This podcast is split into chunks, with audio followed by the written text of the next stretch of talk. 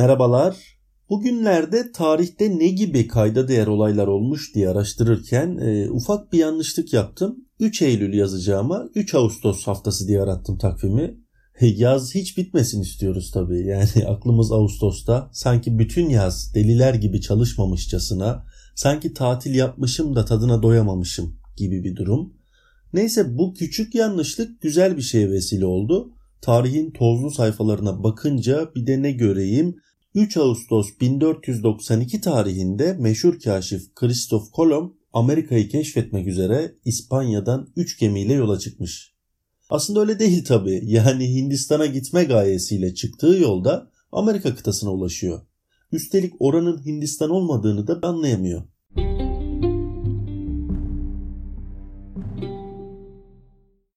Şimdi diyeceksiniz Hindistan nire, Amerika nire.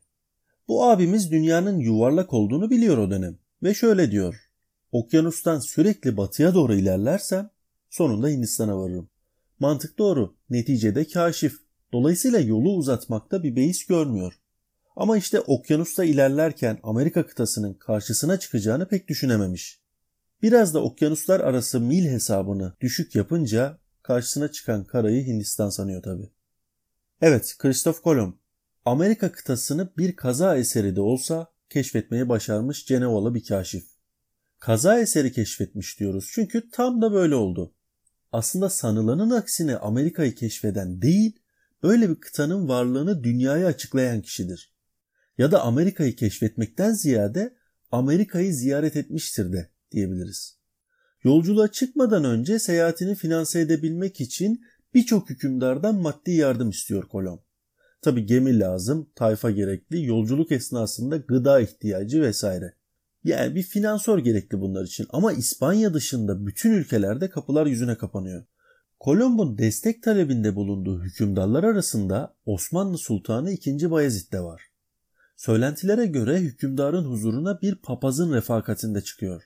Sultanın adına yeni ülkeler keşfedebilmek için emrine gemiler verilmesini istiyor ama İkinci Bayezid karşısına çıkan denizcinin hayalperest olduğunu düşünüp talebini reddediyor.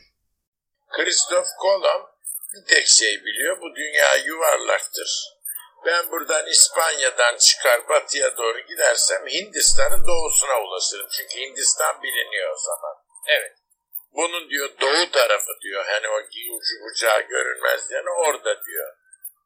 Tabi bu bir faraziye. Gitti bir yeri de çıktı. Hep kendini Doğu Hint adalarında zannetti. Ulaştı Amerika bugünkü işte Antil adaları civarı evet. falan San Salvador, Orta Amerika oralar. Ve bunu bilmeden de öldü. Ancak kendisinden sonra bir başka Cenovalı gemici ki meşhur biridir Americo Vespucci. O tekrar oralara çıktı. Bu dedi Hint mi değil ayrı bir kıtadır dedi. Zaten kıtada onun adını evet. taşıyor. Onun için Amerika adamın adını evet. taşıyor. Kolomb'un erken hayatı genel olarak belirsiz olsa da tarihçiler tarafından Cenova doğumlu olduğu ve bu bölgenin dilini konuştuğu kabul edilir. Genç yaşından itibaren denizlerde bulunmuş, kuzeyde İzlanda ve güneyde Gana'ya kadar seyahat etmiştir. Kolomb çoğunlukla kendi kendine gitmiş bir İtalyan kaşiftir. Aynı zamanda coğrafya, astronomi ve tarih alanlarında da eğitim gördü. Baharat ticaretinden kar elde etmek umuduyla batıya doğru açılıp Hindistan'a gitmeyi planlamıştı ve dönemin yöneticilerinin de desteğini aldı. Tabi 1453'te e, İstanbul'un fethiyle beraber Doğu Bizans'ın topraklarını kaybetmesi gibi faktörler Batı açısından İpek yolunun kaybedilmesi anlamına gelmişti. Sonunda aradığı desteği İspanya'nın Katolik monarkları tarafından bulan kaşif Ağustos 1492'de seferine Kastilya Krallığı adına 3 gemiyle başladı. Ee, uzun bir yolculuğun ardından 12 Ekim tarihinde ilk kez Amerika kıtasına çıktı. İlk karaya çıktığı yer Bahamalar olsa da e, kesin konumunu bilmiyoruz. Yeni karada tanıştığı yerlilerle bir süre hemhal olan Kolomb e, birazdan bahsedeceğim yerlilerle ilgili anılarında da yer vereceği üzere Amerikan yerlilerinin çok yardımsever ve iyiliğe düşkün olduğunu görüyor. Bu durumdan keşif zamanında aldığı notlarda şöyle bahsediyor. Bu kral ve beraberindekiler analarının onları doğurduğu gibi çırılçıplaklar. Ne zenci ne de beyazlar. Ellerinde ne varsa önerdiğimiz herhangi bir ıvır zıvır karşılığında veriyorlar. Karşılık olarak kırık çanak ya da cam parçalarını bile kabul ediyorlar. Başkalarının malında hiç gözleri yok. Altın da veriyorlar, su kabağı da. Yeni bir kıta keşfettiğini fark eden Kolomb e, o dönem Küba toprakları için dünyada insan gözünün görebileceği en güzel topraklar dediği söylenir. Tabii kendisi de yerlilere tuhaf gelmiş olacak ki Kolomb'u ilk gördüklerinde abartılı ve renkli kıyafetleriyle dev bir papağan sanmışlar. 1493 yılında Kolomb e, İspanya'ya geri döndüğünde yanında birkaç yerli getirmişti ve yaptığı seferin Avrupa'da duyulmasını sağladı.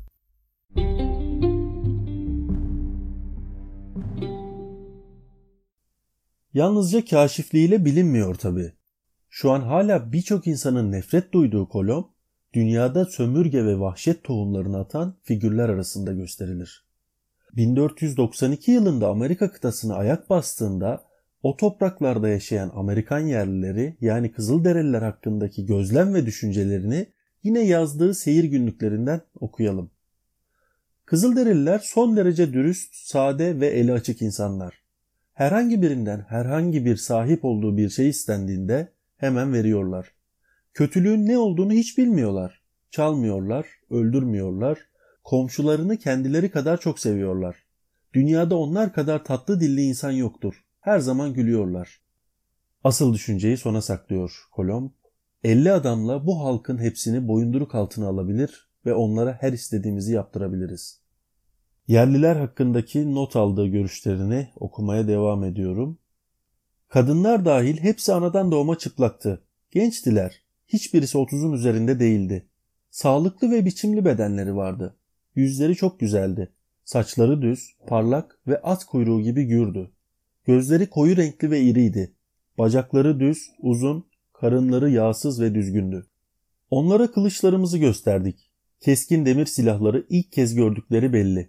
Kesmenin ne demek olduğunu bilmediklerinden bazıları kılıçların keskin tarafını tutunca ellerini kestiler. Bu insanlar ne bir mezhebe bağlılar ne de puta tapıyorlar. Kötülüğü tanımıyorlar. Birbirlerini öldürmeyi bilmiyorlar. Hiç silahları yok.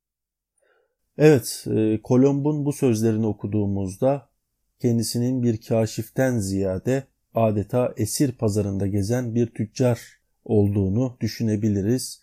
Nitekim tarihçiler ve bilim insanları tarafından da zaman zaman böyle değerlendirilmiştir.